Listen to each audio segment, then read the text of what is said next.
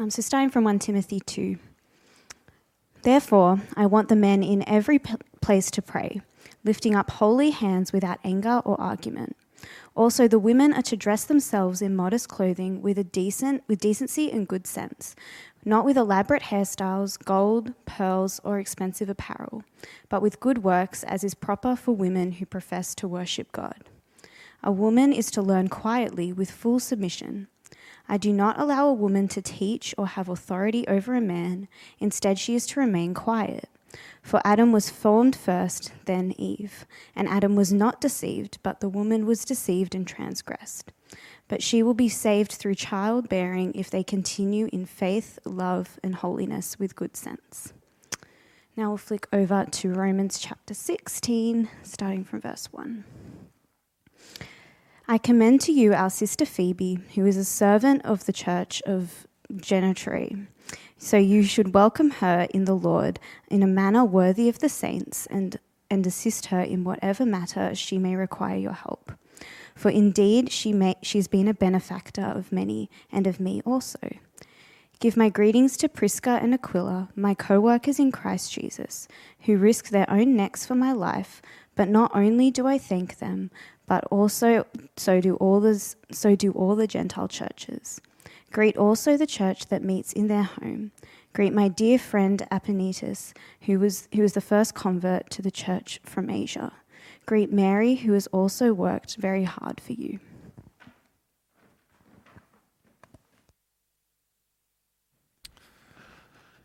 Thank you, Lauren. Well, good evening. Welcome to TAC, uh, especially if you're new here tonight. Uh, it's great to have you. And uh, oof, what a passage, right? Um, now, I've, not, I've sought to not shy away from uh, difficult passages in my preaching through chunks of Scripture. Um, I see that as part of you know, preaching the full counsel of God, and it's, um, it's part of my responsibility and privilege as the lead pastor here to walk us through um, hard passages. But this one, this one I've chosen to do. Um, and uh, so this one's on me. Uh, you can thank me for that. Uh, why, why have I done that? Uh, no, I'm not a masochist. Um, uh, firstly, uh, the first reason. we have a full spectrum of views of women in ministry at TAC. And as we continue to grow, and as people come to our church from a wide variety of experiences, um, you know, one of the questions that I not infrequently get asked is where our church stands on women preaching. Uh, now, we don't have a church wide work through position apart from what has been the practice for the last uh, couple of decades. So, I'd like to open up a conversation on this.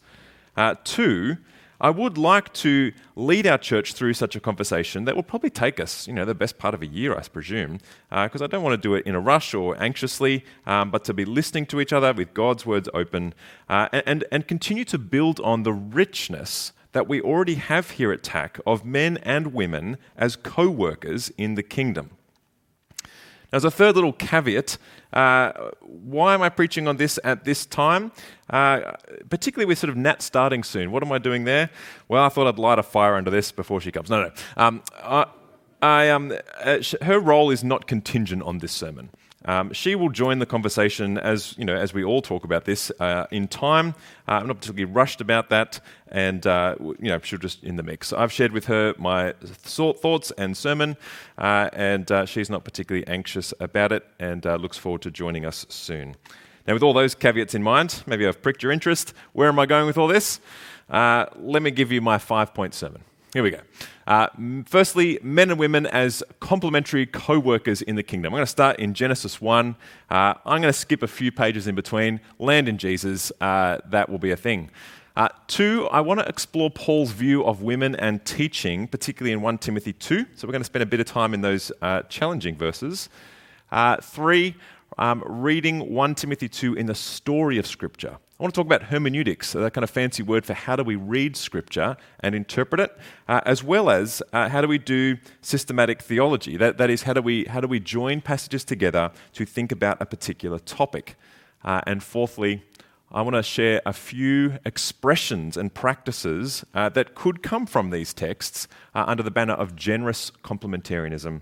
Uh, and then, fifthly, release us to have generous conversations because uh, at the end of this, I'm not leading kind of a heavy handed process to drive a particular outcome. Uh, I think, in all humility, you will hear me say tonight, uh, I might be wrong on some of these things. Uh, and as we open up God's word together um, and as we listen to each other, uh, I trust, and it's actually a privilege to be able to trust our church to have mature, humble, Bible open conversations about these matters. Uh, now, I've, uh, I've clocked this sermon at about 35 minutes, so strap in. Um, it, you know, it, it, this is a topic that if you want to open, you might as well do a good job of it. I guess you can be the judge of that. Uh, I will open up Q&A at the end, and I'm actually encouraging people to use the QR codes for that tonight, uh, partly because um, you know, it, it, will give sort of a safe place for the expression of a variety of views to come forward. But also, there's no way I'm going to be able to get to all the questions that come out of tonight. And so it helps me keep track of those questions. I'll bundle them up uh, with, this, uh, with this talk and send that more widely uh, in time. Does that sound okay? Excellent. Good on you. Um, let me, let me pray actually as I, as I kick into this. Uh, Father, we thank you for your word. Uh, help me speak clearly, uh, that we might see Jesus more clearly. And on these secondary issues, uh, would you help us to not get distracted uh, in, uh, in our focus on Jesus, but let us also work at how we best honour you in the way we organise ourselves, organise ourselves in the life of the church. We pray this in Jesus' name. Amen. All right, so let's begin with uh, men and women as complementary co workers in the kingdom. Now, at the pinnacle of the creation account is, uh, cr- uh, is God creating humanity. Uh, in the Hebrew, Adam. So not just kind of Adam as we think of, you know, the dude Adam, but actually humanity, Adam, mankind. And he creates them male and female. Uh, they are made to rule uh, over the fish of the sea and the birds in the sky and all of that stuff. And, and in two ways, there, we're seeing how uh, the kind of uh, humanity as male and female uh, are created in God's image to, to rule under God's rule, uh, to be entrusted with stewarding the creation, uh, but also in the way that they relate to each other. As we image God, who is relationship within Himself, Father, Son, and Holy Spirit. Uh, now, man is made uh, from the dirt. Uh, in the Hebrew, Adamah. And so there's this kind of, you know, this play on kind of these words of Adam, made from Adamah. Uh, and as uh, God makes Adam particularly from the dirt, uh, it, he, God notes that it is not good for man to be alone and makes a woman out of Adam as a helper. Now, that language of helper is not particularly hierarchical. God is described as our helper. And so we can see it just as a partner uh, in being co workers in God's kingdom. So there we have uh, man and uh, woman, Adam and Eve, uh, made in unity to, uh, to, to rule under God, uh, to have a relationship with each other, and so to express what it means to be made in the image of God. And yet there's also an order. Um, that is, that man was created first, Adam was created first, and out of Adam Eve was created, and also that God gave Adam the instructions of you may enjoy all of this, but do not eat from the tree of the knowledge of life uh, and of um, uh, the tree of life and the tree of knowledge. Now, as we know, it goes pretty pear shaped pretty quickly. So, uh, as Paul describes in 1 Timothy 2, it unfolds rapidly from there. So, Genesis 3 6 says this that uh, as Satan tempts the woman, the woman saw that the tree was good for food and delightful to look at, and that it was desirable for obtaining wisdom. So, she took some of its fruit and ate it. She also gave some to her husband, who was with her, and ate it too. Now, there's no comments in here about the woman being more gullible uh, or, or weaker or less educated or anything like that they both sinned. So, so in kind of their uh, shared humanity, and, but also their, their difference, uh, Adam and Eve sinned differently. So for Eve, instead of trusting God's good words that she would have heard through Adam, she listened to the serpent and was led into sin and led her husband into sin. Uh, Adam stood by and let Eve lead them both into sin, and in full knowledge, since God told him, he disobeyed God himself. And the relationship with God humanity, and the world was fractured in God's judgment upon them.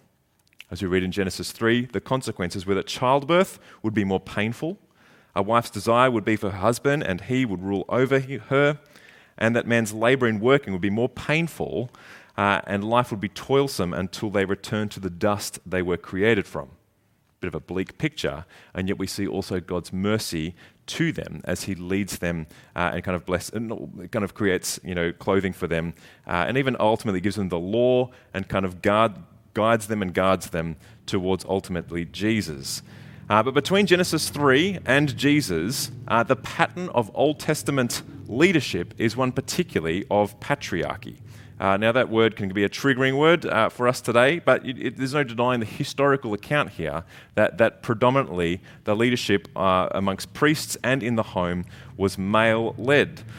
Now, within that kind of overall arc, uh, there is a splattering of prominent women uh, in leadership, including Miriam, the sister of Moses and Aaron, who leads Israel in worship, uh, Queen Esther, the prophet Huldah, um, who King Josiah, Josiah sought after to understand what the book of the law was about that he found while cleaning up.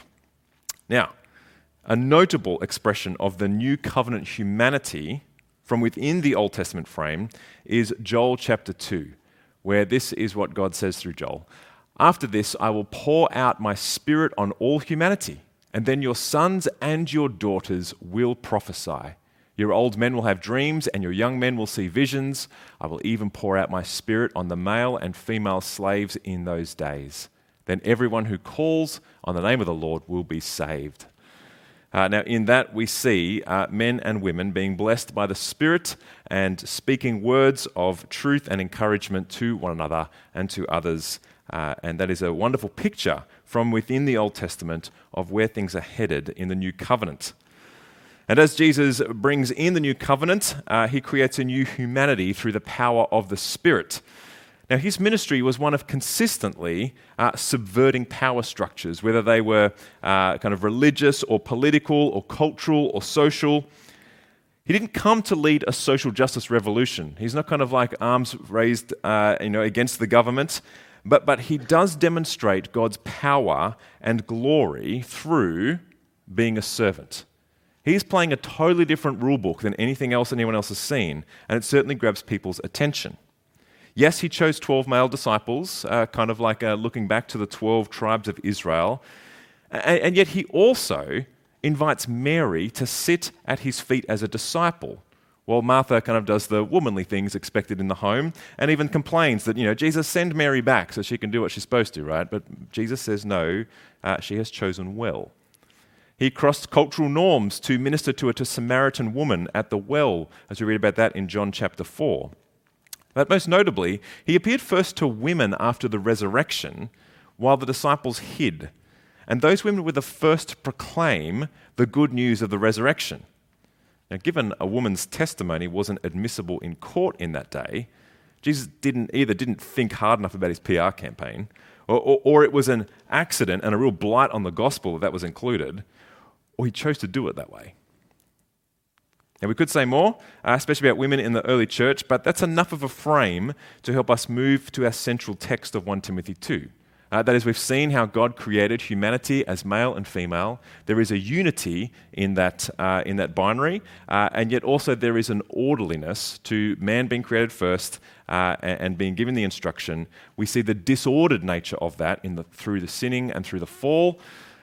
Uh, the Old Testament largely uh, led through patriarchy, and there's glimpses of women in leadership, uh, especially in Joel, Joel 2, looking over the horizon to the new covenant, where Jesus both affirms the created order and subverts power structures. He certainly doesn't subscribe to a simple patriarchal model. Okay, so uh, let's get into 1 Timothy 2. Now, Paul, the apostle, is writing to Timothy in Ephesus. Uh, Timothy being a church leader, uh, Paul being the apostle um, who is uh, teaching on, uh, on, on, matters of the gospel. And he, um, his first order of business is to ask Timothy to remain in Ephesus so that he could instruct certain people not to teach false doctrines or pay attention to myths or endless genealogies. Endless genealogies must have been a thing. Paul knows, as we read in chapter 4, that there are going to be some that depart the faith paying attention to deceitful spirits and the teaching of demons through the hypocrisy of liars and whose consciences are seared. Uh, he makes special note here to say uh, they forbid marriage and demand abstinence from foods that God created to be received with gratitude. So there's false doctrine in play, and in the mix of that is a rejection of the creational goodness of unity in diversity as expressed in marriage between a man and a woman. As we get to chapter 2, he begins by speaking about how all are called to pray, for God wants all to be saved, and there is one mediator for all, Jesus. That's kind of what we would call uh, kind of a um, you know, pr- primary doctrine uh, as we think about some of the matters we're discussing tonight, these are secondary issues. Let's make sure we keep the main thing the main thing. There is one mediator and one Savior, and his name is Jesus, and all are able to come to him in faith because of his grace. Now, uh, Paul notes that in verse 7 I was appointed a herald, an apostle. I'm telling the truth, he says, I'm not lying, and a teacher of the Gentiles in faith and in truth. And that's important, right? Because uh, you know the, the, church in Ephesus uh, couldn't just go to the local Koorong and buy a copy of the New Testament scriptures. That didn't exist. And so it was really important that there was an apostolic uh, teaching to hand down and guard the good deposit that was the gospel and the New Testament.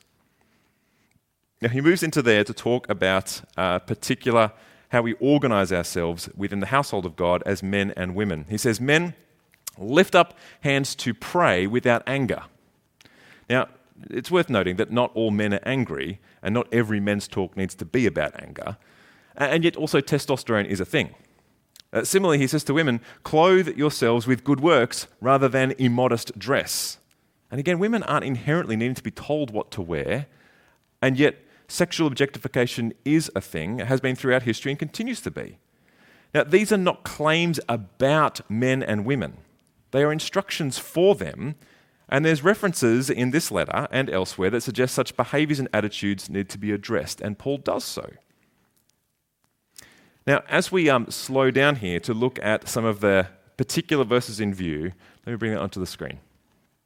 Verse 11 A woman is to learn quietly with full submission. Now, firstly, we ought to see this as a positive encouragement. Let me start with a positive. I'm an optimist. Um, uh, you should see this as a positive encouragement for women to learn. It's actually the only explicit imperative in the text to learn.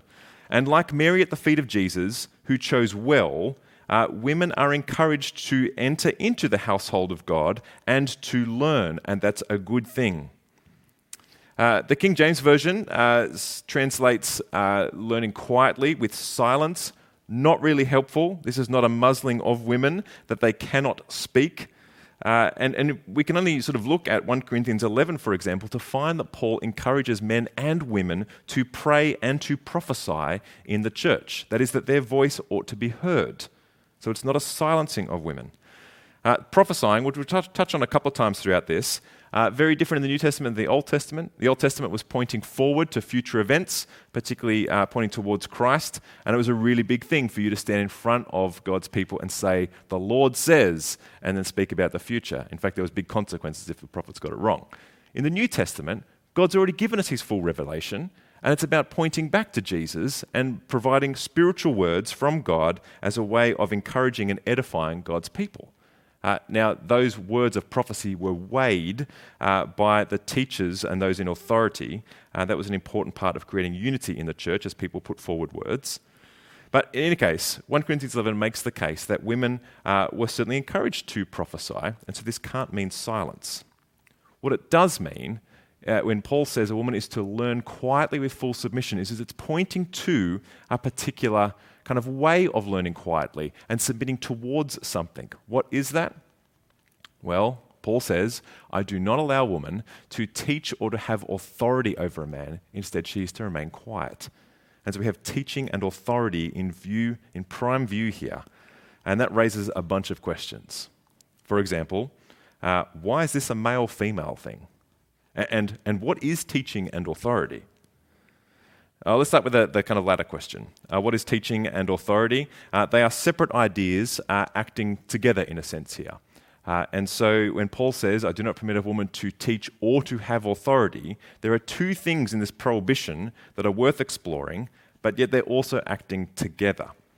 Uh, now, let's unpack this a little bit. So, teaching, um, there's kind of a couple of you know, degrees here to explore. So, for in Colossians 3, Paul will encourage everyone to teach one another. Uh, and so that's a broad sense of teaching, and we're all encouraged to participate in that, men and women. Uh, and so there must be a specific sense of teaching that Paul has in view here. Uh, secondly, uh, some women had at least some authority in the church. And so this can't be a blanket kind of ban on any authority in the church. Uh, for instance, if we looked at Romans 16, which was the other reading that uh, Lauren read out to us, uh, we would find a description of uh, Phoebe, who is uh, a servant or a diakonos, or translated deacon, of the church in Cenchreae. Uh, now, she would have had some kind of authority in that kind of role. And so, again, we see in view here there is a particular teaching and a particular authority that Paul has in mind.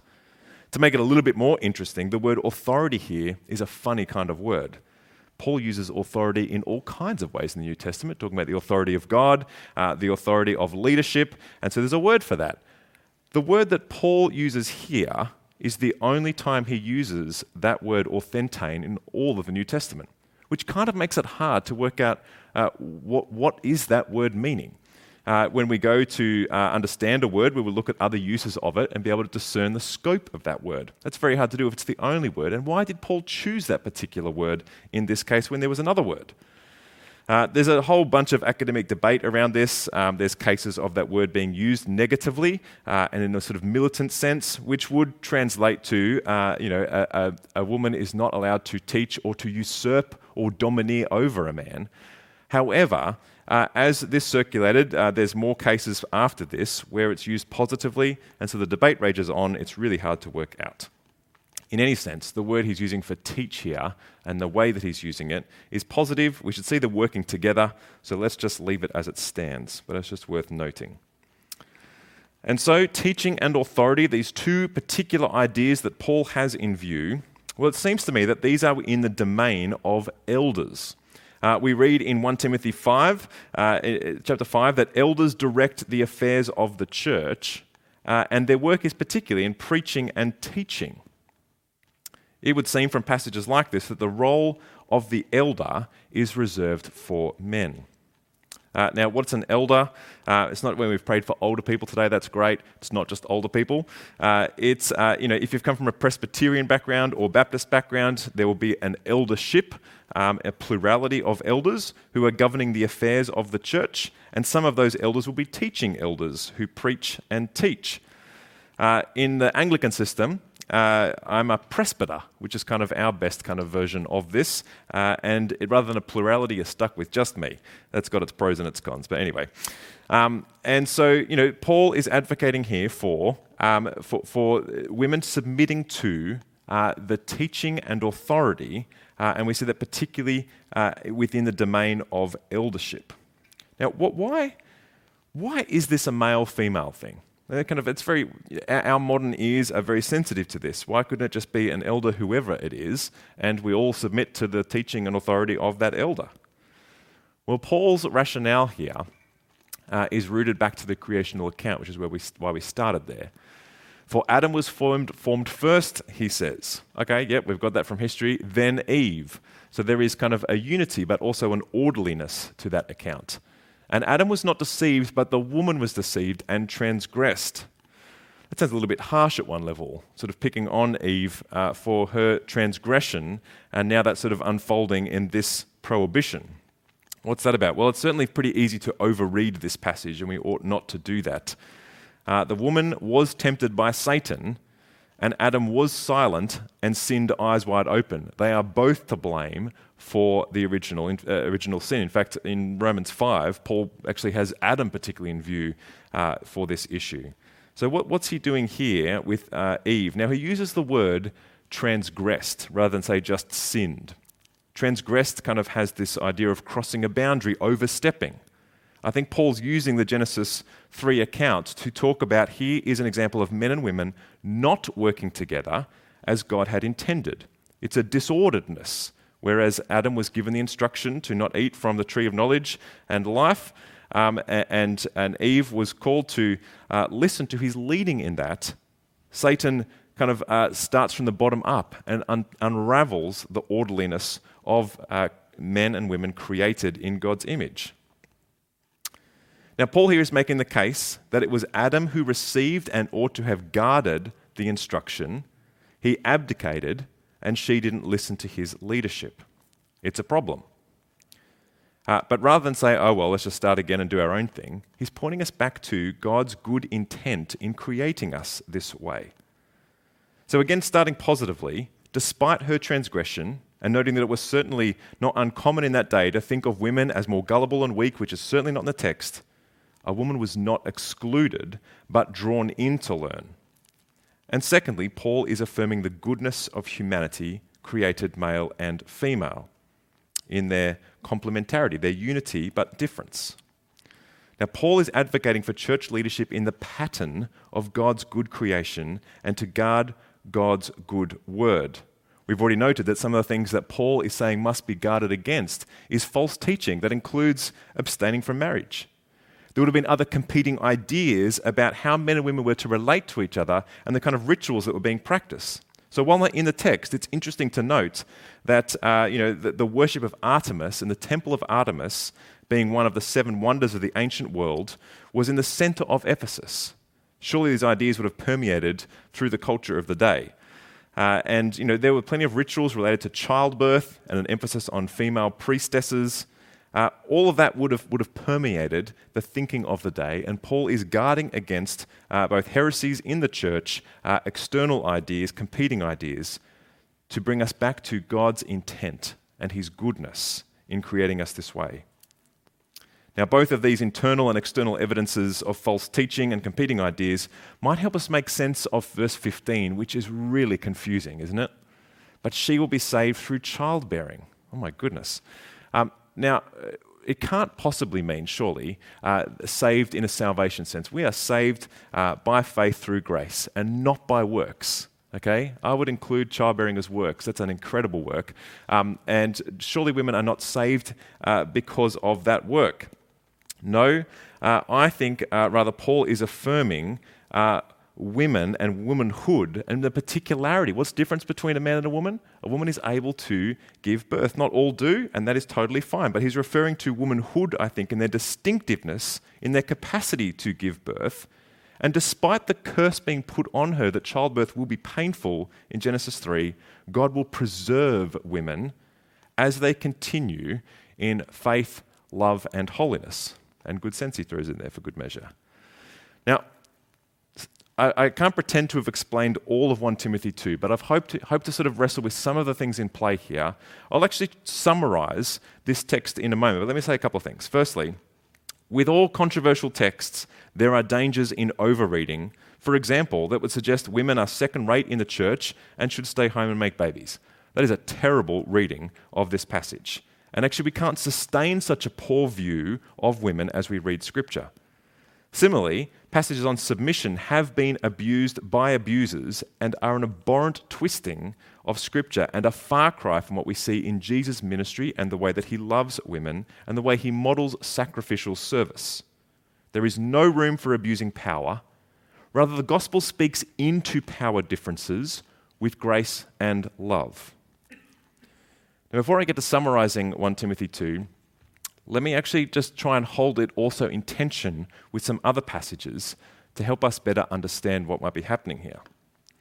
So, uh, our modern ears might be so sensitive to some of the kind of confronting ways that Paul speaks that it's led many to just discard this passage altogether.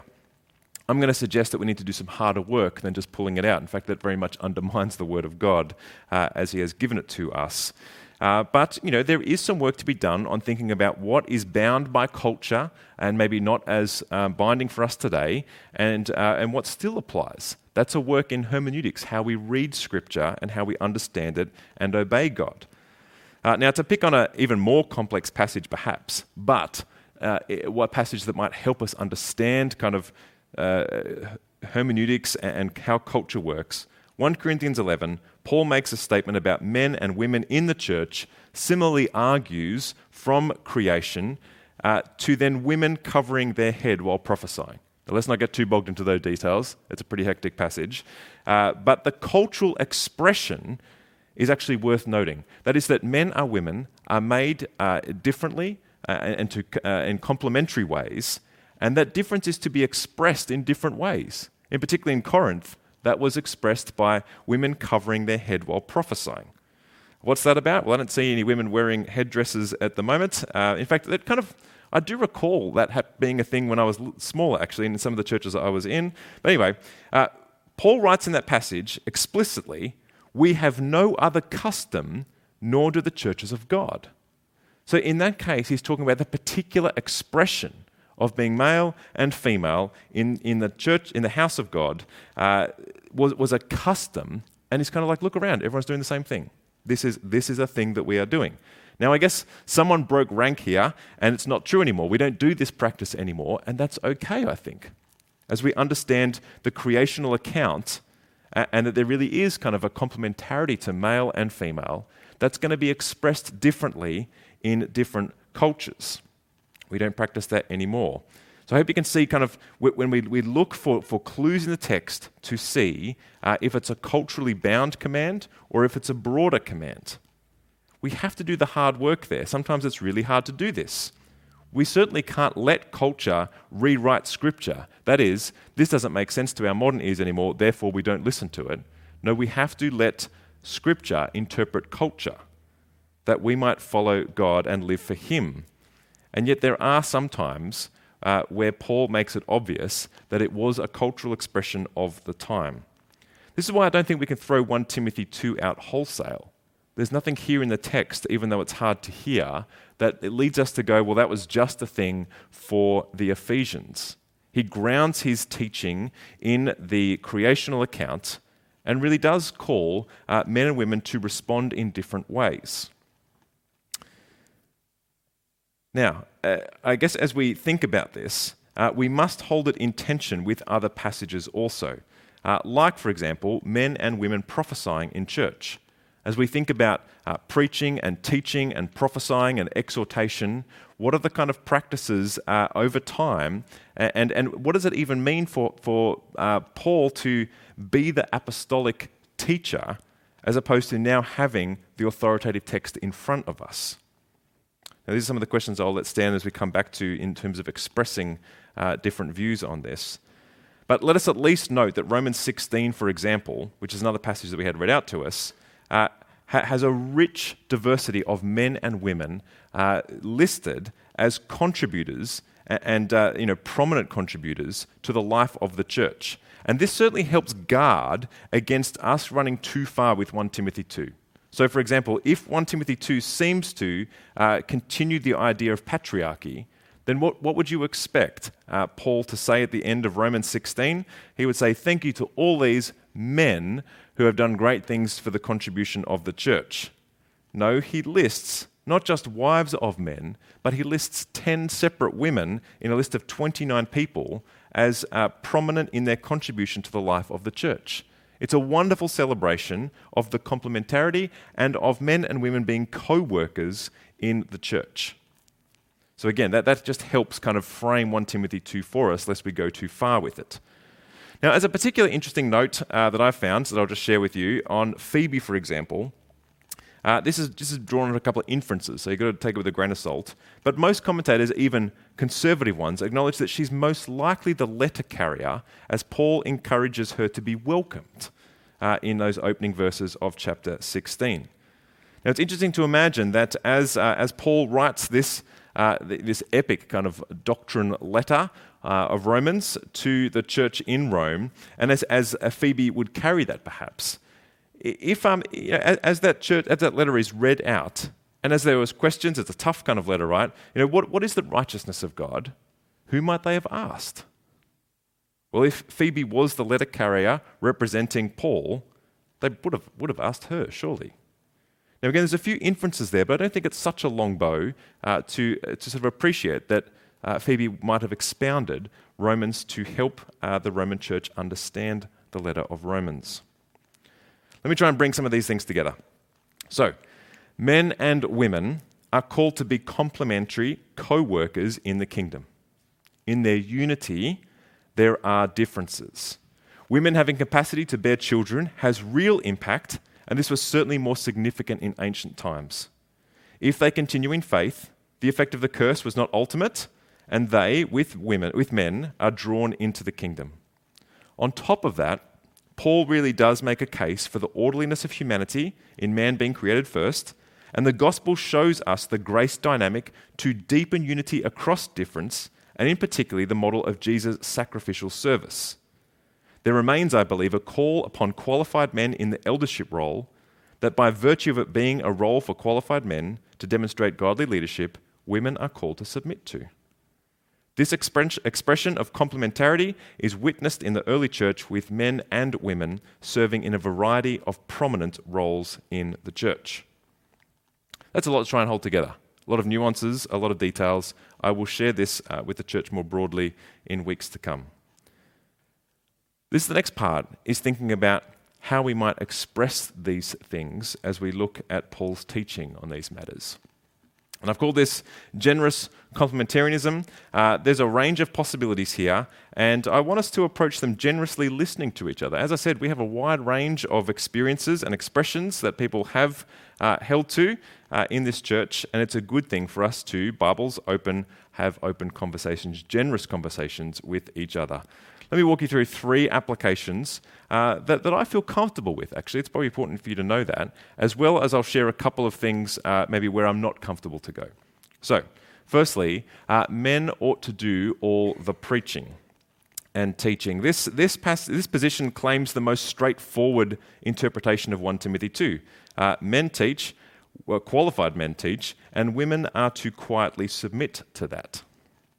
Now, the best expression of this does this in an ecosystem of men and women working together, seeking to celebrate the unity and complementarity of men and women, noting that there is difference between men and women, expressed in different roles, particularly in the eldership role and in preaching. It's not that simple all the way down. So, for example, uh, you know, uh, there are churches that have held too firmly to this and end up sort of with lines that, if anything looks like teaching, it's only the role for a man. And then what happens in the church is it becomes very male dominated. And so you look at sort of like what would be the equivalent of Romans 16 and you end up with a bunch of men. That's probably not the kind of picture that Paul had in mind. Uh, but our church is not like that. I think when I, when I read Romans 16, I can think of many men and women in the life of TAC that I am thankful for. But there's still kinds of questions to ask, and these are questions that have been uh, asked and, and mostly resolved in this church. Can a woman teach children, lead a growth group discussion, lead corporate worship? As you ask these questions and kind of wrestle with their application, you come to realize that you're actually making decisions about how you're applying 1 Timothy 2 in different contexts, in a modern context, as it were. And you realize that actually this is more complicated than a simple uh, face reading. Now, you can read more on this view from John Piper. Uh, Claire Smith's written a good book um, called God's Good Design.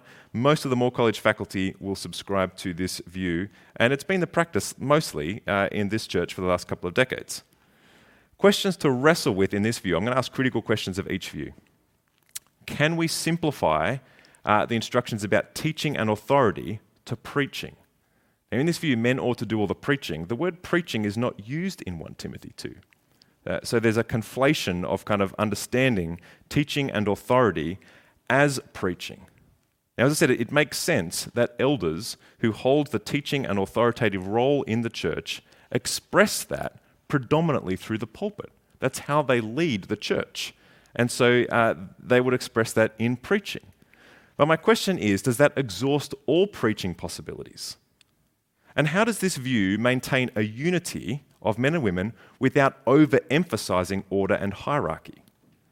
Uh, there's growing work being done in this space, which is great to see. I'm thankful for Moore College's work here uh, and for the Priscilla and Aquila Centre, um, but there is a lag here. There are low, much lower numbers of women in vocational ministry simply because there isn't enough opportunity for women to lead. Now, we don't want to let pragmatics drive orthodoxy, but that's an observation that's worth querying. The second expression here is a co preaching model. uh, Priscilla and Aquila Centre are exploring uh, variations of this. I think it's a good thing to explore. Uh, this view is part of exploring how to maintain the teaching authority role while also creating more space for the female voice. As we map across Paul's instruction of women prophesying, for example, uh, and that men are to be in the teacher elder role, there could be space for pre prepared words of encouragement uh, for the congregation of men and women that have been weighed by the elder. Uh, this could look like a variety of things. A, a, woman sharing how an aspect of the teaching has been experienced or exploring how it could be, and that would be an encouragement for men and women to hear. It could be a public dialogue between the teaching elder and a woman about a passage. And again, that would be beneficial to hear a, a, a sort of a duality of voice as we explore how to live in God's world as men and women and understand each other. Questions for this view? What does it mean to kind of try and divvy up, you know, aspects to be uh, preached by women and the teaching of a male elder? And actually, is this view substantially different to the next? The next expression would be occasional women preaching, or women occasionally preaching, if I did English good. Uh, this view is in many ways a logical extension of the previous. It seeks to discern rather than assume the relationship between teaching and the modern practice of preaching. Uh, this view upholds that the quietness and learning of women is with respect to the teaching elder role, who exercises their teaching authority over the church while creating space for a variety of expressions within their leadership. It acknowledges in this view a distance between Paul's role as a herald of the truth, where there was no authoritative scriptures uh, to appeal to, and our context, in the early church, it was necessary to lean on the church leadership structures more significantly. Uh, in this day and age, there is still a need for there to be leadership and those that govern the affairs of this church, but those power structures are different and need more nuance. For example, if prophesying is giving spiritual words to a congregation that are weighed according to Scripture and by the elder, is there space within the authoritative teaching role of the elder for a woman to preach? Now, why have I said occasional here? Because I acknowledge that the teaching elder role isn't just a role on an org chart, uh, it's a shepherding role in relationships, and so ought to be expressed by leading the church through the pulpit regularly. I already do most of the preaching for this reason. Those who hold this view uh, John Stott, J.I. Packer, John Dixon, uh, Craig Blomberg, the New Testament scholar, and actually, I didn't realize until recently, it was the practice here in this church only 30 years ago. Questions for this view Does this view dil- dilute the authoritative teaching role and blur boundaries unhelpfully? For example, John Piper would say that a teaching elder can't delegate a male role to a woman. It's a bit controversial, but that's kind of what he says to this. As I've said, I'm comfortable with all three of these, but we need to work out as a church what is good for us. And there's a way of loving each other and exploring this together that we need to do in time. As I said, I could be wrong on these. Uh, there is kind of a, a, fourth expression, and perhaps further down the line, uh, that might kind of come under the umbrella of egalitarianism. So I've used the word complementarianism and complementarity a lot. That is a bucket that describes men and women created equal and different. Egalitarianism kind of dr- draws on passages like Galatians 3:28 that said there is no difference between men and women, but Paul is largely talking uh, about the promise made to Abraham and our access uh, to the kingdom of God, of which there is no difference. We all have access, equal access to that. But it's a different thing to then claim from that how uh, to sort of dissolve the many teachings in Scripture about men and women being equal and different. Now, I'm not comfortable with some of those positions uh, that would elevate um, women being able to be priested and lead churches I think that is an overreach from what we're reading in 1 Timothy 2. But again, there's kind of quite significant dialogue, debate, and discussion about these matters. So, some meta observations as I've worked through this. There is a tension in applying these scriptures, trying to maintain Paul's instruction while not becoming Pharisaical on what men and women can't do. Uh, and have we, thinking broadly about the church, become so pulpit centric in our services that we've minimized spaces to better express our unity as men and women. Where to from here? generous conversations. As I said, I'm not leading a, a particular process after this. In fact, I've got synod for two weeks, and then I'm on holidays for two weeks. So I'm doing the runner. Um, but uh, I guess what I'll do is, is I will take this talk, of which there is three and a half thousand words. Uh, I'll take the questions that have been uh, asked today, and will probably come in over the next couple of days, and I'll provide some answers to those, and then spread that widely so that we might have mature, Bible open conversations uh, as a church. And I'm just going to let that play as it stands, and we might pick it up again next year. I'm not in a particular anxious rush about these things. I want to do this well and listen to each other. I've already engaged staff, growth group leaders, and parish council, and already it's not clear there's any consensus on these matters, and that's okay. Um, for some of you, you've come from churches with women preaching regularly. I don't want you to feel judged if that's your experience, but drawn into the conversation. I want to hear how you understood that, how you experienced it. Uh, let us hear from you. Um, some of, so for some of you, the idea of women taking any pulpit role, even under the teaching authority of myself as the elder, raises some significant questions. Let's hear those, and with Bibles open, talk about it. This is a secondary issue. Uh, let's not get too distracted uh, by discussing these things as we keep what is important and primary in focus the Lord Jesus, Saviour of all, the need to seek many coming to know Him in our area and growing to be more like Him. Let's keep on that. But also, this is kind of, uh, you know, being secondary, is still part of how we organize ourselves as a church. And so it, does, it is worthy of reflecting on and opening some discussion on. I'm going to open up some Q&A in a moment. Um, I'm going to put up a QR code. It's the same that's on your um, chair. I'll put on uh, kind of some elevator music for 60 seconds to let you try and synthesize all that information. Uh, and then I'll have a crack at answering some of your questions. For now, let me pray, uh, and then uh, I'll give you some time to put through some questions. All right. Father, uh, we thank you for your word. Uh, we thank you that as we, as we digest some of these harder things, uh, thank you that we can, we can rest in your goodness. That by faith in the Lord Jesus, we are called sons and daughters of you, Father. What a privilege that is. And just as disciples uh, walked alongside Jesus, asking questions, being confused sometimes, we thank you for the way Jesus modeled his love for them and the way he taught them. And we thank you that with your word being so accessible, that you would grow us and teach us and help us to explore these things, that we would honor you uh, and honor each other, uh, men and women, complementary co workers in your kingdom. Amen.